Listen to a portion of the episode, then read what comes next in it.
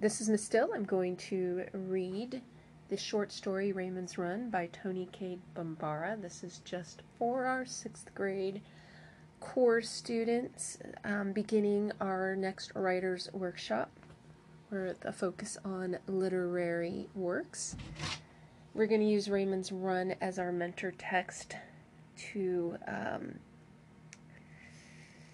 so, without further ado, I will read the story. You can find it on page three of the sixth grade core materials spring semester with the bright hot pink cover.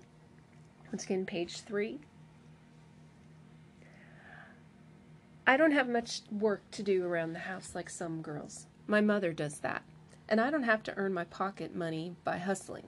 George runs errands for the big boys and sells Christmas cards, and anything else that's got to get done, my father does. All I have to do in life is mind my brother Raymond, which is enough. Sometimes I slip and say my little brother Raymond, but as any fool can see, he's much bigger and he's older too. But a lot of people call him my little brother 'cause he needs looking after 'cause he's not quite right. And a lot of smart mouths got lots to say about that too, especially when George was minding him. But now, if anybody has anything to say to Raymond, anything to say about his big head, they have to come by me. And I don't play the dozens or believe in standing around with somebody in my face doing a lot of talking. I much rather just knock you down and take my chances, even if I am a little girl with skinny arms and a squeaky voice, which is how I got the name Squeaky. And if things get too rough, I run. And as anybody can tell you, I'm the fastest thing on two feet. There is no track meet that I don't win the first place medal. I used to win the 20 yard dash when I was a little kid in kindergarten. Nowadays, it's the 50 yard dash. And tomorrow, I'm subject to run the quarter meter relay all by myself and come in first, second, and third. The big kids call me Mercury because I'm the swiftest thing in the neighborhood. Everybody knows that, except two people who know better my father and me. He can beat me to Amsterdam Avenue with me having a two fire hydrant head start and him running with his hands in his pockets and whistling. But that's private information, 'cause can you imagine some 35 year old man stuffing himself into pal shorts to race little kids? So as far as everyone's concerned, I'm the fastest, and that goes for Gretchen too, who has put out the tale that she is going to win the first place medal this year. Ridiculous. In the second place, she's got short legs. In the third place, she's got freckles. In the first place, no one can beat me, and that's all there is to it. I'm standing on the corner admiring the weather and about to take a stroll down Broadway so I can practice my breathing exercises, and I've got Raymond walking on the inside close to the buildings 'cause he's subject to fits of fancy and starts thinking he's a circus performer and that the curb is a tightrope strung high in the air. And sometimes after rain he likes to step down off his tightrope right into the gutter and slosh around getting his shoes and cuffs wet. Then I get hit when I get home. Or sometimes, if you don't watch him, he'll dash across traffic to the island in the middle of Broadway and give the pigeons a fit. Then I have to go behind him, apologizing to all the old people sitting around trying to get some sun and getting all upset with the pigeons fluttering around them scattering their newspapers and upsetting the wax paper lunches in their laps. So I keep Raymond on the inside of me. And he plays like he's driving a stagecoach, which is okay by me so long as he doesn't run me over. Or interrupt my breathing exercises, which I have to do on account I'm serious about my running and I don't care who knows it. Now, some people like to act like things come easy to them, won't let on that they practice. Not me. I'll high prance down 34th Street like a rodeo pony to keep my knees strong, even if it does get my mother uptight so that she walks ahead like she's not with me, don't know me, is all by herself on a shopping trip, and I am somebody else's crazy child. Now, you take Cynthia Proctor, for instance. She's just the opposite. If there's a test tomorrow, she'll say something like, Oh, I guess I'll play handball this afternoon and watch television tonight, just to let you know she ain't thinking about the test. Or like last week when she won the spelling bee for the millionth time. A good thing you got received, Squeaky, 'cause I would have got it wrong. I completely forgot about the spelling bee. And she'll clutch the lace on her blouse like it was a narrow escape. Oh, brother. But of course, when I pass her house on my early morning trots around the block, she's practicing the scales on the piano over and over and over and over. Then in music class, she always lets herself get bumped around so she falls accidentally, on purpose, onto the piano stool, and it is so surprised to find herself sitting there that she decides, just for fun, to try out the old keys. And what do you know? Chopin's waltzes just spring out of her fingertips, and she's the most surprised thing in the world. A regular prodigy. I could kill people like that. I stay up all night studying the words for the spelling bee. And you can see me any time of day practicing running. I never walk if I can trot, and shame on Raymond if he can't keep up. But of course he does, 'cause if he hangs back someone's liable to walk up to him and get smart, or take his allowance from him, or ask him where he's got that great big pumpkin head. People are so stupid sometimes.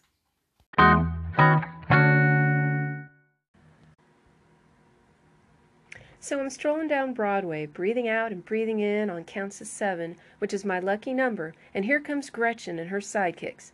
Mary Louise, who used to be a friend of mine when she first moved to Harlem from Baltimore and got beat up by everybody till I took up for her on account of her mother, and my mother used to sing in the same choir when they were young girls, but people ain't grateful. So now she hangs out with the new girl Gretchen and talks about me like a dog.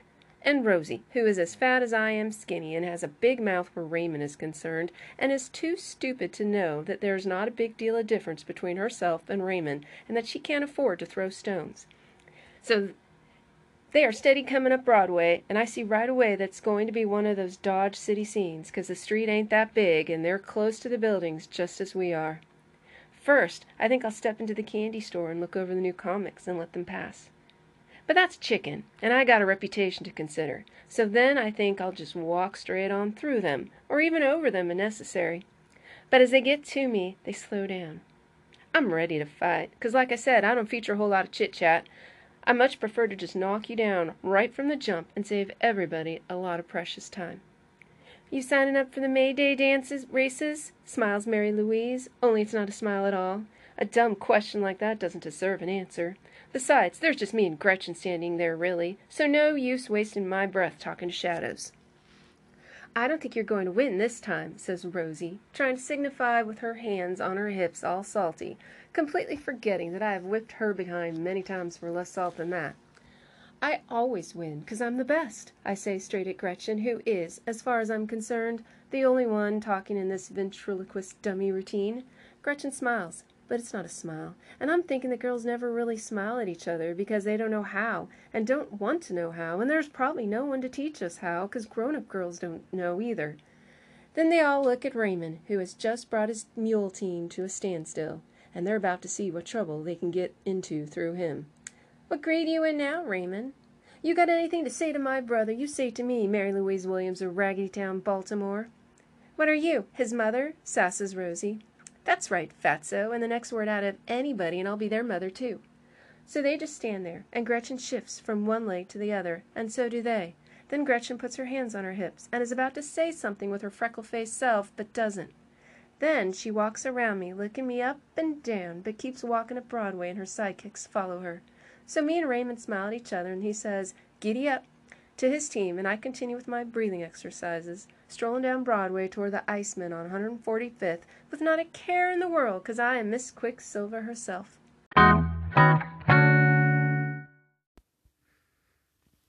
I take my time getting to the park on May Day because the track meet is the last thing on the program. The biggest thing on the program is the maypole dancing, which I can do without, thank you. Even if my mother thinks it's a shame, I don't take part and act like a girl for a change. You think my mother'd be grateful not to have to make me a white organdy dress with a big satin sash and buy me new white baby doll shoes that can't be taken out of the box till the big day? You think she'd be glad her daughter ain't out there prancing around a maypole getting the new clothes all dirty and sweaty, and trying to act like a fairy or a flower or whatever you're supposed to be, when you should be trying to be yourself, whatever that is, which is, as far as I am concerned, a poor black girl who really can't afford to buy shoes and a new dress you can only wear once a lifetime because it won't fit the next year. I was once a strawberry in a Hansel and Gretel pageant when I was in nursery school, and I didn't have no better sense than to dance on tiptoe with my arms in a circle over my head, doing umbrella steps, and being a perfect fool, just so my mother and father could come dressed up and clap. You'd think they'd know better than to encourage that kind of nonsense. I am not a strawberry. I do not dance on my toes. I run. That is what I am all about.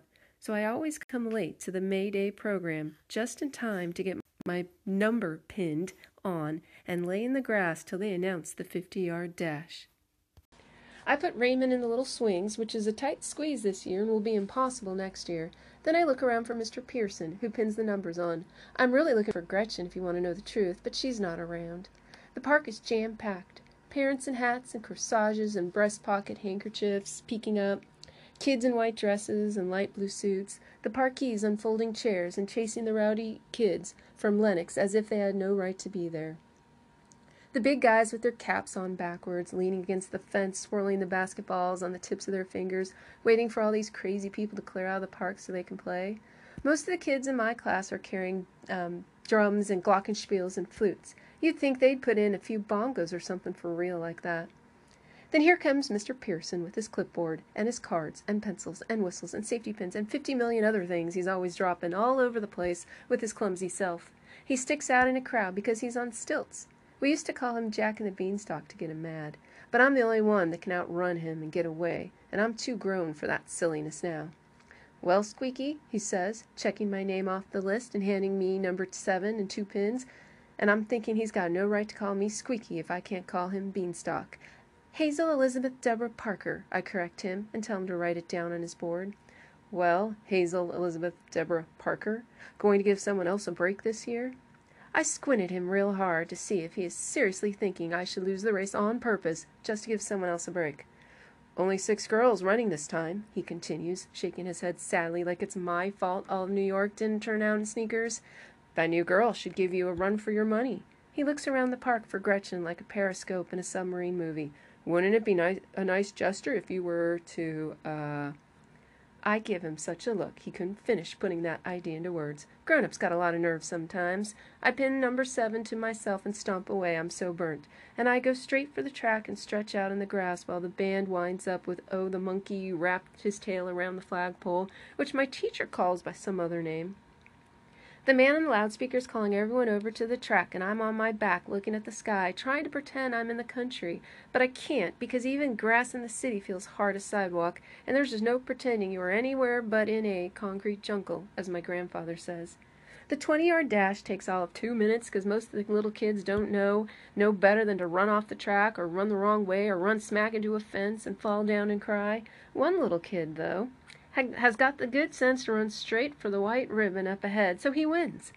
Then the second graders line up for the 30 yard dash, and I don't even bother to turn my head to watch because Rafael Perez always wins. He wins before he even begins by psyching the runners, telling them they're going to trip on their shoelaces and fall on their faces or lose their shorts or something, which he doesn't really have to do since he is very fast. Almost as fast as I am. And that is the 40 yard dash which I used to run when I was in the first grade. Raymond is hollering for the swings because he knows I'm about to do my thing because the man on the loudspeaker just announced the 50 yard dash, although he might just as well be given a recipe for angel food cake because you can hardly make out what he's saying for the static. I get up and slip off my sweatpants, and then I see Gretchen standing at the starting line, kicking her legs out like a pro. Then, as I get into place, I see that old Raymond is on line on the other side of the fence, bending down with his fingers on the ground just like he knew what he was doing. I was going to yell at him, but then I didn't. It burns up your energy to holler. Every time, just before I take off in a race, I always feel like I'm in a dream, the kind of dream you have when you're sick with fever and feel all hot, hot and weightless. I dream I'm flying over a sandy beach in the early morning sun, kissing the leaves of the trees as I fly by. And there's always the smell of apples, just like in the country when I was a little when I was little and used to think I was a choo-choo train running through the fields of corn and chugging up the hill to the orchard. And all the time I'm dreaming this, I get lighter and lighter until I'm flying over the beach again, getting blown through the sky like a feather that weighs nothing at all. But once I spread my fingers in the dirt and crouch over the get on your mark, the dream goes, and I am solid again, and I'm telling myself, Squeaky, you must win. You must win. You are the fastest thing in the world. You can even beat your father up Amsterdam if you really try. And then I feel my weight coming back just behind my knees, then down to my feet, then into the earth, and the pistol shot explodes in my blood, and I am off and weightless again, flying past the other runners, my arms pumping up and down, and the whole world is quiet except for the crunch as I zoom over the gravel in the track. I glance to my left, and there is no one. To the right, a blurred Gretchen, who's got her chin jutting out as if it would win the race all by itself and on the other side of the fence is Raymond, with his arms down to his side and the palms tucked up behind him, running in his very own style, and it's the first time I ever saw that. And I almost stopped to watch my brother Raymond on his first run, for the white ribbon is bouncing toward me and I tear past it, racing in the distance till my feet, with a mind of their own, start digging up footfuls of dirt and break me short. Then all the kids standing on the side pile on me, banging me on the back and slapping my head with their Mayday programs for I have won again, and everybody on 151st Street can walk tall for another year. In first place, the man on the loudspeaker is clear as a bell now. But then he pauses, and the loudspeaker starts to whine, then static. And I lean down to catch my breath, and here comes Gretchen walking back, for she's overshot the finish line too, huffing and puffing with her hands on her hips, taking it slow, breathing in steady time like a real pro, and I sort of like her a little for the first time. In first place, and then three or four voices get all mixed up on the loudspeaker, and I dig my sneaker into the grass and stare at Gretchen, who's staring back. We both wondering just who did win. I can hear old Beanstalk arguing with the man on the loudspeaker, and then a few others running their mouths about what the stopwatches say. Then I hear Raymond yanking at the fence to call me, and I wave to shush him, but he keeps rattling the fence like, like a gorilla in a cage, like in them gorilla movies. Then, like a dancer or something, he starts climbing up, nice and easy, but very fast. And it occurs to me, watching how smoothly he climbs, hand over hand, and remembering how he looked running with his down at his side and with the wind pulling his mouth back and his teeth showing and all, it occurred to me that Raymond would make a very fine runner. Doesn't he always keep up with me on my trots? And he surely knows how to breathe in counts of seven, 'cause he's always doing it at the dinner table, which drives my brother George up the wall. And I'm spi- smiling to beat the band, 'cause if I've lost this race, or if me and Gretchen tied, or even if I've won, I can always retire as a runner and begin a whole new career coach with him. After all, with a little more study, I can beat Cynthia and her phony self, the spelling bee. And if I bugged my mother, I could get piano lessons and become a star. And I have a big rep as the baddest thing around. And I've got a room full of ribbons and medals and awards. But what has Raymond got to call his own?